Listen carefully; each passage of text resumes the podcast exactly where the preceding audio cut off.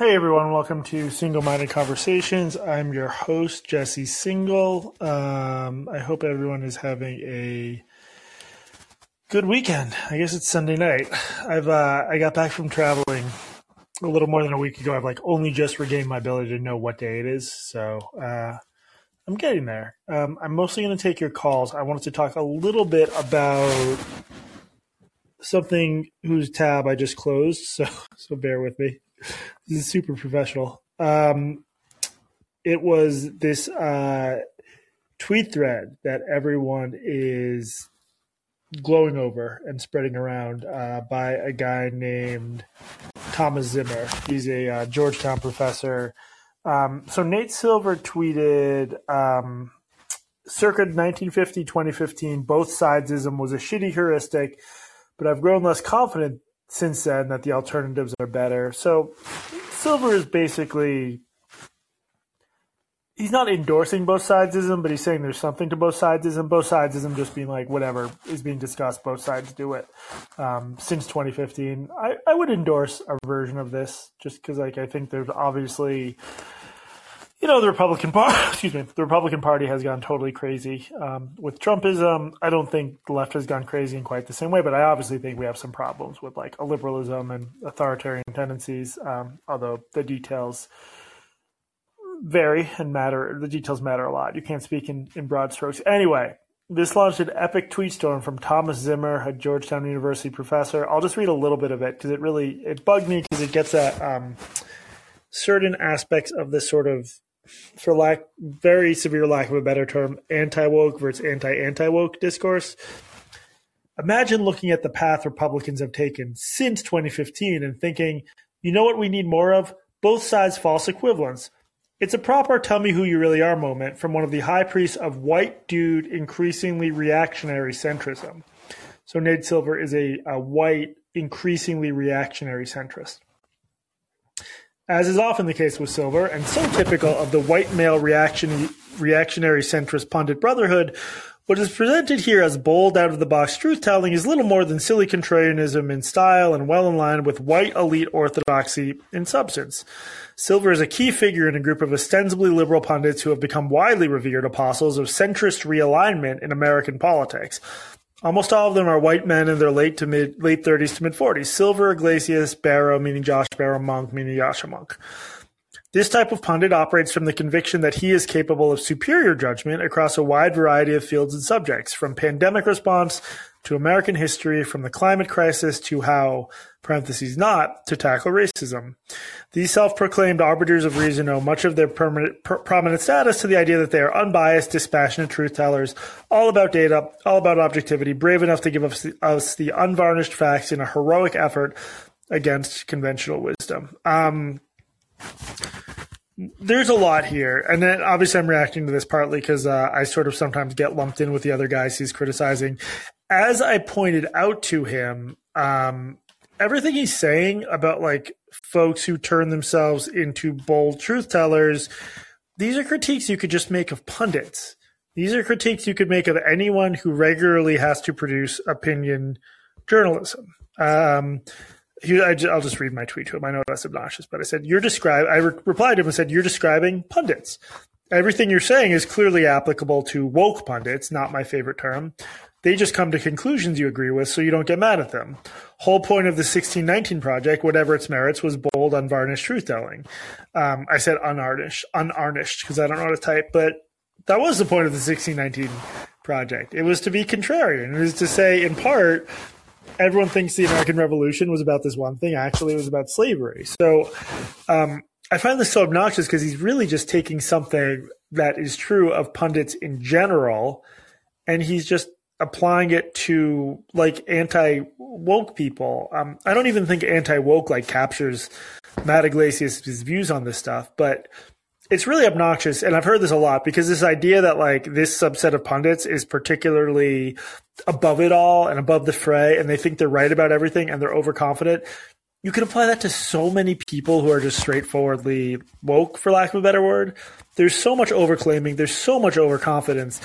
These problems are just endemic in punditry and we should like encourage people to be less overconfident about everything. I, I, don't think folks like Nate Silver and Matt Yglesias are particularly bad at that stuff. I also the idea that they're pushing for a centrist realignment when Yglesias in particular, you think he wants a centrist outcome of like divided control. It's just a lot of what happens is that it's easier to put someone in a box and to say that that's a bad box than it is to respond to their actual arguments. That's especially true if you're dealing with folks like Yglesias or Nate Silver, who, whatever you think about them, they're not dumb. They're good at constructing arguments. Um, so you see folks, the two things they do is they put them in boxes and they only respond to tweets.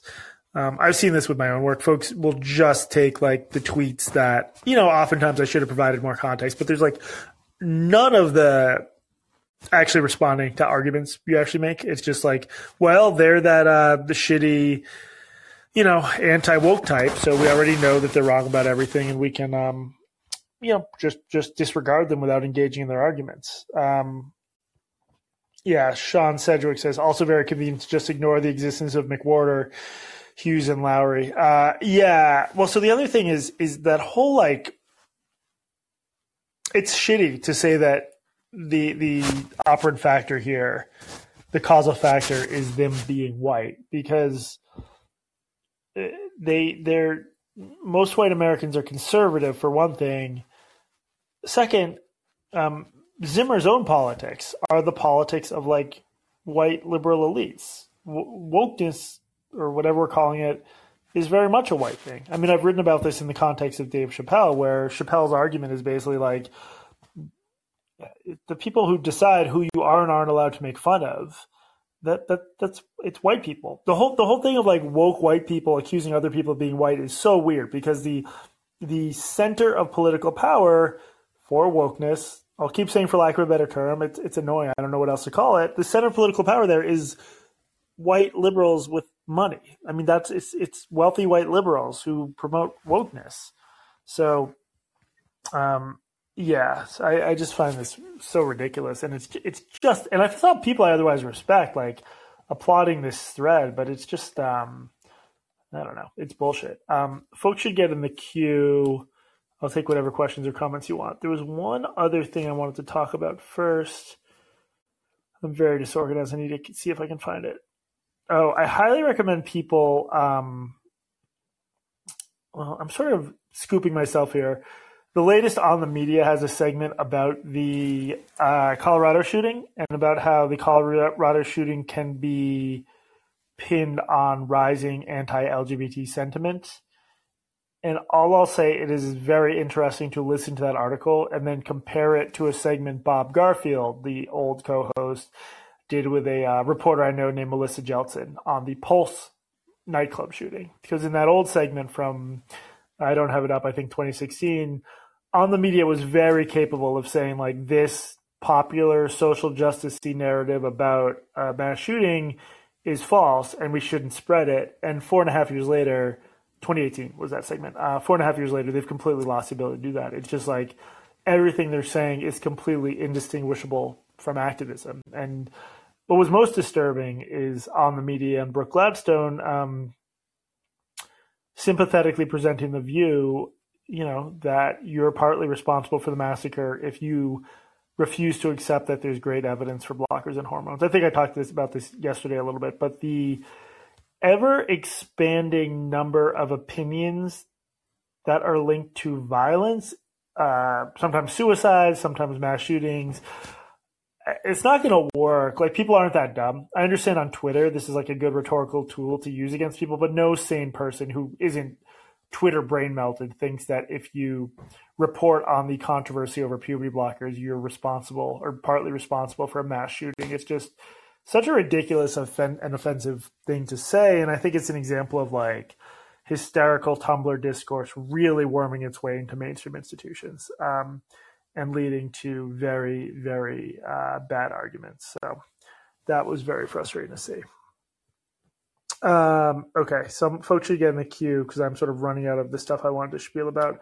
Happy to talk about this or anything else. Um, I am also giving a talk uh, at MIT tomorrow. Alex Byrne, he's a philosophy professor there, talk about some sort of left wing epistemic closure and and fake news type stuff, um, which caused me to reignite the. Uh, the Jacob Blake debate on Twitter, which was a mistake that got people mad, but um, be happy to discuss that too. It's just an area where there's still like so much misunderstanding, uh, and it's just really bad. Um, is what it comes down to. The extent. Oh wait, I didn't allow everyone to call in. I thought I hit that would explain the lack of callers. All right, try now, guys. If you were uh, trying to call in, um, the extent to which certain basic facts about the Jacob Blake shooting just haven't like trickled down to people is really really bad. And you know it just points to you know I keep hitting it to public. There we go. I think I updated it successfully. Let's see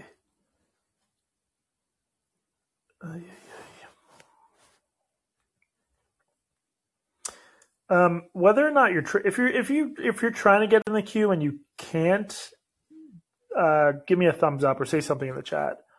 Every time I go back to the um, uh, settings, it says it's stuck on limited. Um, the guy who wrote it, his history professor who spent most of 2020 tweeting about COVID.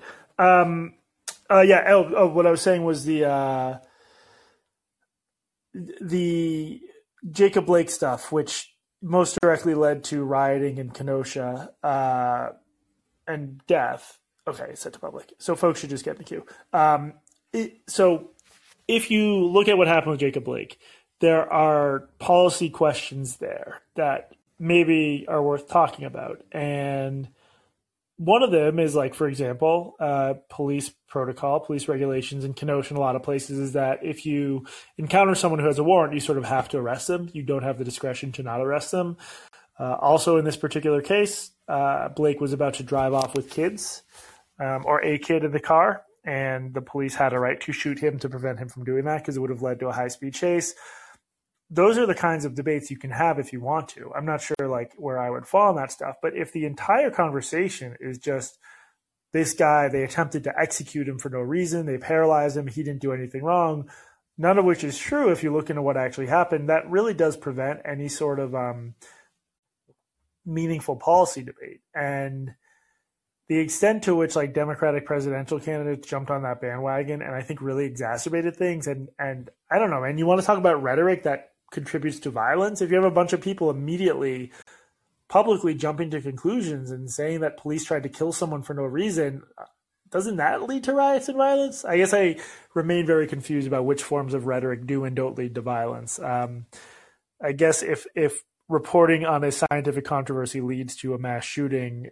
I would think spreading misinformation about a police shooting could lead to uh, to rioting. But I, maybe I'm being too cute about that. Um, so yeah, that was uh, bad. But I'm going to talk about that a little bit tomorrow at the um, MIT event.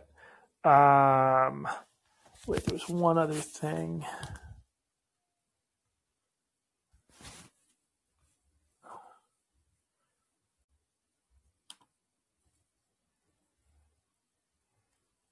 People are accusing the uh, Zimmer historian guy of blocking a lot of people, which was my experience. I you're allowed to block people, but if you if you block people rather than answer basic questions about your viral thread, I think that's uh, just bad practice. Um, okay, I've talked for 50 minutes. Folks should just get in the queue with questions or comments because I did not prepare more than 15 minutes because this is usually uh, a call-in show driven by calling in. Um, one other thing.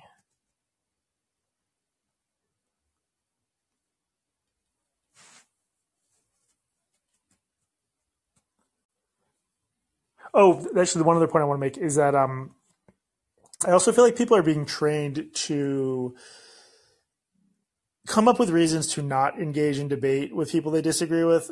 I also got into it with some like environmental reporter on the Zimmer uh, front, but um, she had this expansive psychological theory to explain the views of folks like Nate Silver and Josh Barro, and she was basically like uh, they're upset that they have to give up their white male privilege. Basically, that's a common argument. Uh, I don't really recognize that in myself. I don't really have the sense like I think a lot of journalists come from privileged backgrounds and I, I don't really get the sense that that's happening. I can't really imagine that being what's driving my own interests and stuff. Although I guess you never know. We can't know what our own motivations are. But it's such like a shitty cop out to be like, oh yeah, Nate Silver believes that because he's scared of losing his white privilege. It's it's sort of like the kind of cartoonish psychologizing I associate with like George W. Bush, where it's like uh, the 9/11 hijackers hate us for our freedom. They're just jealous because we have freedom, and that's why they hate us. And it's just not. I don't know if you want to understand someone you disagree with, whether it's a terrorist or uh, Nate Silver, who's obviously worse than a terrorist you should make uh, an effort to actually meet them where they are and to figure out where they're coming from. And I think a lot of younger writers are being trained to do something like the opposite of that, where you, instead of figuring out what's wrong with their argument, you just figure out a box to put them in or a way to typecast them. Um, and uh, that's um, not good. It, it's just, I don't know, there's a lot of like bad intellectual and epistemic habits emerging. I feel like I always feel like a uh, crank when I talk about this, but it, it, just seems pretty obvious. And I think part of it's just structural because fewer and fewer people are learning to do actual journalism, and more and more people are taking stabs at punditry because that's where, you know, there's technically more jobs there. Um, they're just very poorly paying. And uh, all right, Tom, go ahead. Hey, Jesse, can you hear me okay? I can. How's it going? Good, man. Hey, I just read the Zimmer thread. I just, I mean, just to boil it down, it seems like with the silver thing and the Barro thing, that the assumption is that these guys were fake conservatives, and it wasn't until they uh, basically uh, got it got too close to them that they shed their liberal identity, and then they suddenly changed into this, uh, you know, right wing, you know, you know, contrivance get that. I don't understand like why. Like it, it, just seems like there's almost an Orwellian thing where it's like the party has always been this this radical. And I was like, I don't know. I'm I've been pretty liberal for most of my life. Grew up in New York, and you know I lived in your neighborhood for a bit. And it just doesn't seem that like I, it just seems like there's a, a weird blind spot. To say like maybe maybe things have changed on the left a little bit for people like me and people like yourself. I don't know. I mean, yeah. Well, so it's it's interesting. Um, they'll often do it like, oh, this is a mask off moment for them. That's the term you hear. Yeah. And and mask yeah. off suggests like whatever they're mad about was there underneath all the time. And I think it's exactly as you're saying. If you have a complete refusal to like interrogate your own side and its excesses and where it's gotten weird, that's you're going to be your conclusion. There's nothing wrong. It's like it's not me; it's the children who are wrong. Um, like that Simpsons line. So I think like folks like Nate Silver, my sense is like as stuff has gotten weirder on the left, they've started reacting to that. I know that's happened with Matt Yglesias because seven years ago, I don't think he was interested in the culture wars, and then some crazy shit happened to him at Vox that really pushed him in that direction. So, yeah, feel free pretend pretend Matt Yglesias, who is probably 85th percentile toward being on the left by an American spectrum. Pretend he's a reactionary. That's going to get you really far. It's just, it seems stupid. It's, it's just for online clout. Well, what I don't understand is, you know, I like the facts and figures. What got me into Nate for a while, and I, got out of Nate for a little bit because um, I like the science and you know, I understand the st- you know the statistics. But what I don't understand is, you know, everything I've been looking back on from tw- you know 2016, 2018, 2020, 2022, all these races that came up. It seems like you know, by and large, I hate using the demographics like this. You know, minorities are voting more and more conservatively, and it doesn't seem like there's a there's a an, an adequate response from the left as to why that's happening. And these are the people that they're supposedly championing.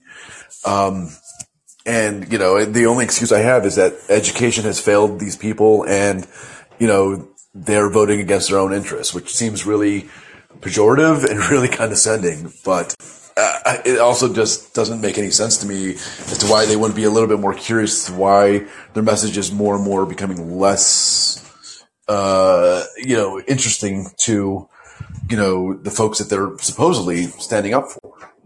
I don't know. Yeah, I um no, I think that's right, and I think uh, I mean it does vary. Like Black Americans, I think are still overwhelmingly Democrat, but there was between 2016 and 2020, I think um, among both Black and Latino Americans a shift toward Trump, and uh, I agree completely. The lack of any sort of curiosity there. I mean, one one. I guess part of it is just like there's a real misunderstanding of like social conservatism and the fact to which like the extent to which like you know in some black and latino communities that's really a force in a way. It's just not in the same way among white democrats. I think that's part of it. But so you're saying you don't feel like nate silver has really done a good job explaining that or am i misunderstanding No, it's not just Nate Silver. Silver it's, it's more like uh, the Zimmerman, uh, Zimmer guy. It's it's like, you know, aren't you even curious as to what's going on here in, right, within right. Oh, these yeah, quote sorry, unquote communities? Yes. No, dude, it's like if, if, if this is an increasingly fascist, racist party, why are they getting a bigger and bigger share of those voting blocks? It, it just makes no sense. And you're right, there's no curiosity about that at all. That's what I don't understand. I'm, I'm, I'm, and if anything, I'm like, well, hey, this is, I guess, good news. Good news, everyone. Um, culture war win for everyone. Uh, the the Republicans are becoming more inclusive. Isn't that great? I mean, you know, like, shouldn't we celebrate? And if anything, they're like, no. If anything, they're ignorant and dumb. I was like, whoa, geez. Yeah. Uh, I, I think there's been a that, that's hard to. Yeah, no, I mean, I, so since 2016, it's just been ratcheting up the stakes more and more about how fascist the Republican Party is, and, and people, I guess, are very surprised that that doesn't work. That the 500th time you call someone a fascist, uh, other people stop paying attention to you. So yeah, there's just no introspection, there's no reflection, and you know there doesn't need to be. Like he's a, I think he's a visiting professor, but he's a visiting professor at Georgetown. He'll continue to be employed, and he's getting good social feedback and reputational benefits. So no one, no one's incentivized to be curious about this stuff. Um, Oh, anyway, fair enough. I, I guess so. But thanks for the, ti- the time. thanks for the Appreciate call, it. Yeah. Caleb. What's up? Hello? Hey, Hey, hey, it's Caleb. It's uh, something about the unwillingness to debate anyone that you mentioned. Earlier this year, I got an email for an from an acquaintance about uh, a panel about uh, prison abolition, and I saw that despite the fact that the most pop uh, the black it was about prison abolition in the black community. For forgive me, I don't have the actual um, uh, description of, in front of me, but uh, despite the fact that the the most pop, common opinion among the African American community is that they want police funding to stay the same, but policing to change. Every single panelist on this panel was for abolishing the police entirely. that's about. That sounds about right. Yeah, and it's just that, like, if you're not even going to have like the most common uh, position in the this community represented, like, why are you even having this? Are, are you just like retreating into the bubble? There That, that makes that makes no Zed sense. Jelani. Um, I forget if it was the Washington Post or the LA Times. I think it was the Washington Post. He pointed out that they just ran a column about affirmative action where they said they pointed out that most people of color are against affirmative action, but they chalk that up to right wing propaganda. it's, it's impossible that people just don't like it's it's sort of similar here. Like people just refuse to accept their views are unpopular and you might have to persuade people. And what better way to do that than to have a panel where you don't have any dissent whatsoever? Yeah, it's just that I'm someone who um uh I'm someone who thinks that the U.S. prison population is like it's like far far too big. It's it should be way lower, but it's Yeah. just that rubbed me the horribly the wrong way. And Yeah, man. The the, just- the amount of um airtime, especially during the peak of the 2020 stuff, given to prison abolition, uh, and then you look at what other opinions are not represented in media. I this is a class thing. I, I think the folks who are into prison abolition are overwhelmingly more privileged, uh, and they're sort of using poor and oppressed people like the way a ventriloquist uses a uh, puppet. I mean, I don't want to over. you know what it really reminds me of? What? It reminds me of Get Out, where they like literally put white people's minds into black people's bodies.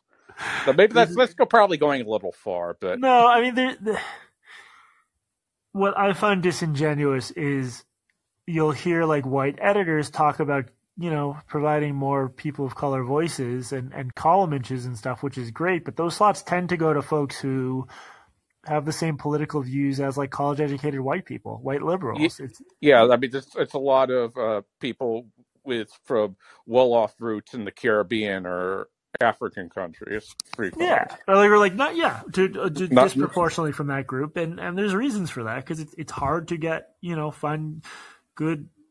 Bad, Yeah. like the the competition for these slots is dominated by wealthier people. You if you if you're hiring at New York Magazine, you're not going to get a lot of applications from genuinely low income black people. It's just a Yeah. fact. So it's a challenge, but it's just just don't claim to speak for oppressed people when you're just hiring the folks who went to the same schools you did. That's my Okay.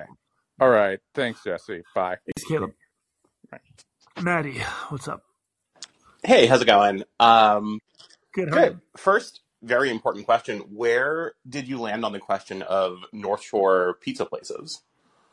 Um, I think I'm just going to uh, Santarpio's. Uh, I'm going with a guy who is uh, um, he immigrated here recently, and he's a buddy who I met through a like a prison pen pal program. This is the only good thing I've ever done in my life, uh, and I'm glad I did it. Uh, so uh, I figured I'd take him to get good pizza. He comes from a place that does not have pizza, which is nightmarish to me. I think that's the basis of his asylum claim, is he didn't have pizza where he came from. Uh, so I think Oh, wow. we're doing Santarpio's, if, which I know is just an offshoot of the East Boston one. If there's some other amazing pizza place in the North Shore, I'm all ears.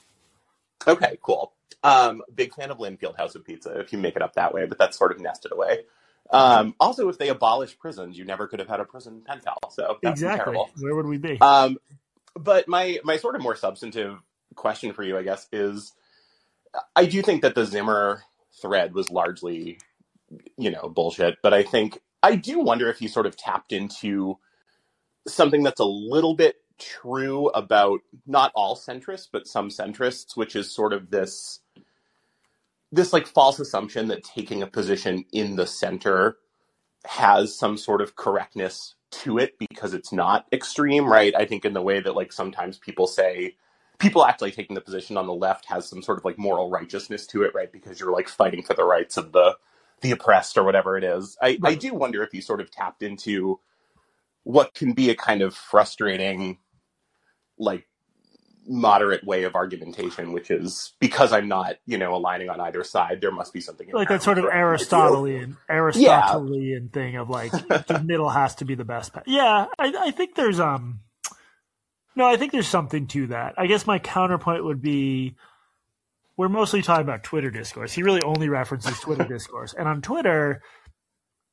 That's probably a better heuristic to like go to the middle of the, the takes you see because the takes you see are so consistently dumb and radical and out there. Yeah. Um, so yeah, in real life, right? No, I don't think centrist politics is is automatically the way to go. I guess I just think I don't know. Barro, I guess, is like sort of a moderate conservative or centrist. Silver is more of a data wonk than a guy with like political preferences. Matt Yglesias is like significantly to the left in terms of like the American political debate. He doesn't even adopt centrist positions. So yeah, I guess my counter my my argument would be you're maybe um, inserting in his mouth a more intelligent argument than the one he actually made. That's fair, yeah. I guess if you spend all your time on like liberal, like very left Twitter, then like 85% Matt Yglesias is the center of what you experience. So. right. Well, it's because if you don't want to abolish the police, you're a fascist. Exactly. Yeah.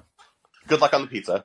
Thank you, Maddie. I should have been clear when I said prison pen pal. I mean, it doesn't matter, but he, I met him through this awesome program where you can get hooked up with um, asylum detainees. So this guy came here from Cameroon and was thrown in jail uh, for an extended period, and I met him through this uh, prison pen pal program. It's it's a great program, but you, you sort of, for the most part, need Spanish. Cameroon has an English speaking minority. That's how I got to know him, even though I don't do any other languages.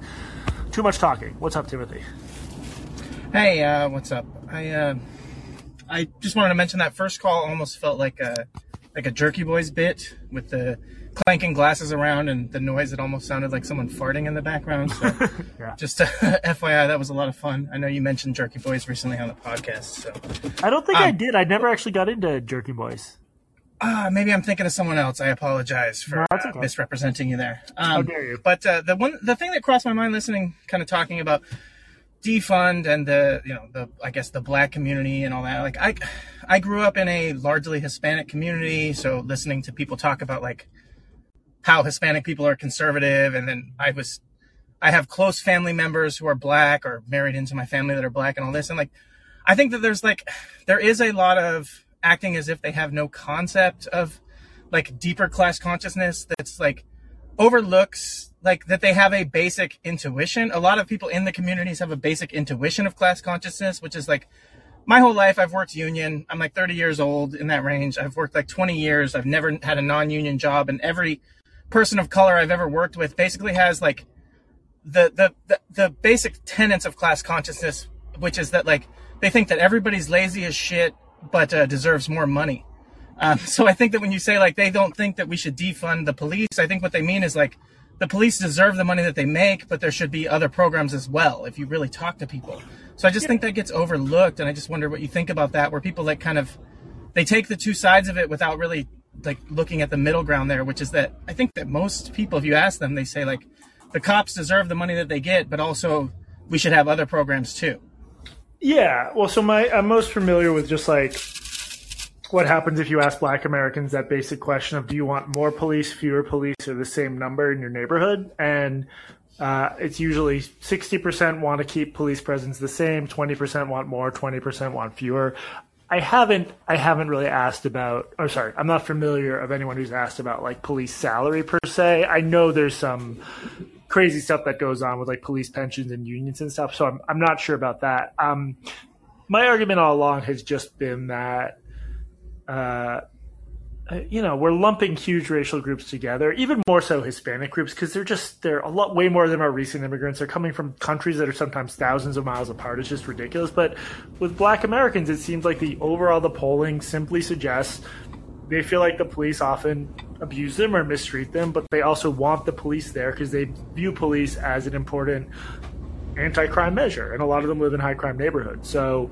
Um, this idea that it's like a fundamentally you know pro-black opinion to want the police severely defunded or abolished that that's what bugs me yeah i just don't know i don't know that anybody makes that argument right? I think that the argument that they make more is that like the police system we have right now has you know statistically more negative outcomes for the black community. It is like kind of you know telling them what they want or whatever but i guess it what it goes back to me is like my basic experience as i said as being like a, a union worker. As a worker i know that that's like you know that's a really weird identitarian politics to take. Yeah. um, but just to say that like as a worker when anyone i interact with at my job they're like yeah man there's too much fucking work and i think that they probably agree that's why when you ask them you know in the poll and you say do you think that there should be more police they're probably like hell yeah because they're overworked just like me yeah, I'm just curious if they're answering the question with that in mind versus answering it in, in, from the point of view of police as a public service and whether or not they want more of it. But I, I what you're saying definitely makes sense to me. Yeah, I mean, again, that's just what what it feels like to me based on my anecdotal experience throughout it, and it, again, being in the public sector like so the union thing it's always weird because i i support all unions across the board even the police union which does become sticky because so many of my leftist friends who seem to you know i'm a leftist so yeah. what am i saying? But leftists you know, don't like police, pe- they don't like police unions. Yeah they'll be like oh the police union yeah exactly. The police union is bad. It's the only union that's bad and i'm kind of like actually no the police union's great. Yeah. um, it just has some negatives to it, but so does every fucking. Uh, I mean, to me, to me, the interesting part of the police and class debate is like in places like New York City, where can you get a better job without a degree or without an elite degree than in the police department? I mean, it's like it is an engine of this sort of like class mobility that you just is diminishing, right? As like as manufacturing jobs flee, like it, police are sort of the only game in town in, in, certain places. If you want that level of like uh, secure employment, and you don't have credentials, right?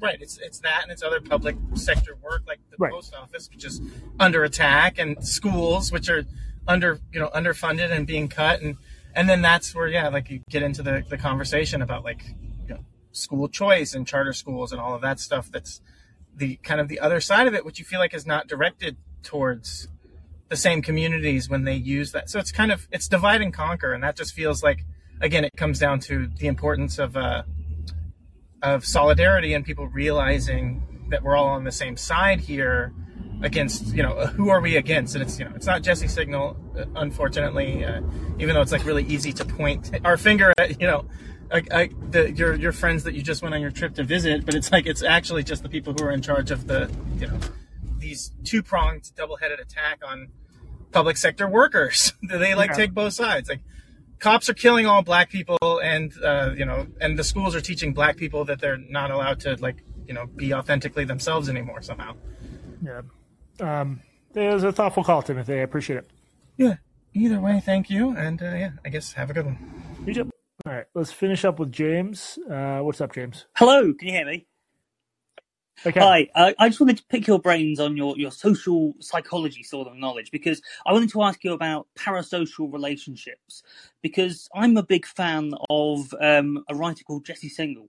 I read your newsletter, I listen to your podcast. I hate that guy. He's, I, he's, um, he's a jerk. I, I, I go back and listen to your call-in shows because they're often very late at night here in Britain. Um, and is that weird to you that I'm I'm a Jesse Singal super fan who consumes all of your content? And have you radicalized me? Have I radicalized you? That's a question. Uh, I, I guess I, I don't know. I'm just wondering from your perspective, is it weird that people consume that much of your content? Is that nice? Is it how how does it make think? I mean, uh, uh, when I see you go into battle on Twitter, I'm there. So I'm in my head. I'm thinking, yeah, Jesse's going into battle, but we don't know each other. It's not like you know. It's have what's going on in my brain there, and is that a weird thing? Yeah, basically well, that's a good my question. I I encountered a weird version of that, a really nice but unusual version of that when we did the live events where we like met Mm-hmm. actual fans, for lack of a better term, and it's. Um, I'm still not used to the idea that I have like actual fans. I'm incredibly grateful for it, uh, and I like that folks like my way of of understanding the world and will seek out my work. So, no, I, I don't find it weird at all. I will say one of the weird things about having like a fairly successful podcast is occasionally you find folks who, um, and you have not done anything like this, but there are some folks who like sort of email you too much or will try to like contact you on multiple platforms repeatedly and are just like, it's just like a little bit too much. Yeah, KW six nine eighty three. I met him at a bar across from the uh, Arlington venue. Um, so yeah, I no. Overall, it's great. It's absolutely takes some getting used to because part of me is still surprised anyone reads anything I write or that they listen to me. Uh, but overall, uh, I like. I, I'm very grateful that I have some folks who who would call themselves fans. Cool. I have a very boring follow up question. Uh, Yes. The one bit of Jesse Singal content I haven't consumed yet is your book. I bought your book, but a paper copy, and because my brain is so broken, I can't not look at a screen, and it's not available on Kindle in Britain. So I was just wondering, is there any chance of a, that being digitally released in, in Britain at all, so I can I can read it on my phone, and so I don't have to look away from my phone? Yeah, shoot me. Um, I'm I'm home in Boston now. Shoot me an email, and I'll try to look into that when I'm back in New York this week, and I can hopefully at least get you an answer on that. Fantastic, thank you. Thanks, James. Um, sorry to the folks in the queue. I do have to. Uh, I'm not calling you out, Neil. There's, uh, trust me, your your amount of emailing me is not uh, what I'm referring to. Also, when you've emailed me, I've, I've asked you to email me. Uh, anyway, yeah, sorry, folks in the queue. If you show up to a future room, I'll bump you to the front if you remind me. But I do have to wrap it up there. Uh, thank you guys for listening. Uh, I started to panic because it was very unusual. We were 15 minutes in. I was still talking. No one was in the queue. Usually we get people in the queue very quickly. So uh, I started to panic, but then you guys bailed me out with some very good questions and comments. Uh, so yeah, I hope you have a pleasant Sunday night, and uh, I'll be back soon. As always, tell folks about the show if you enjoy what I'm doing here. Thanks, guys. Good night.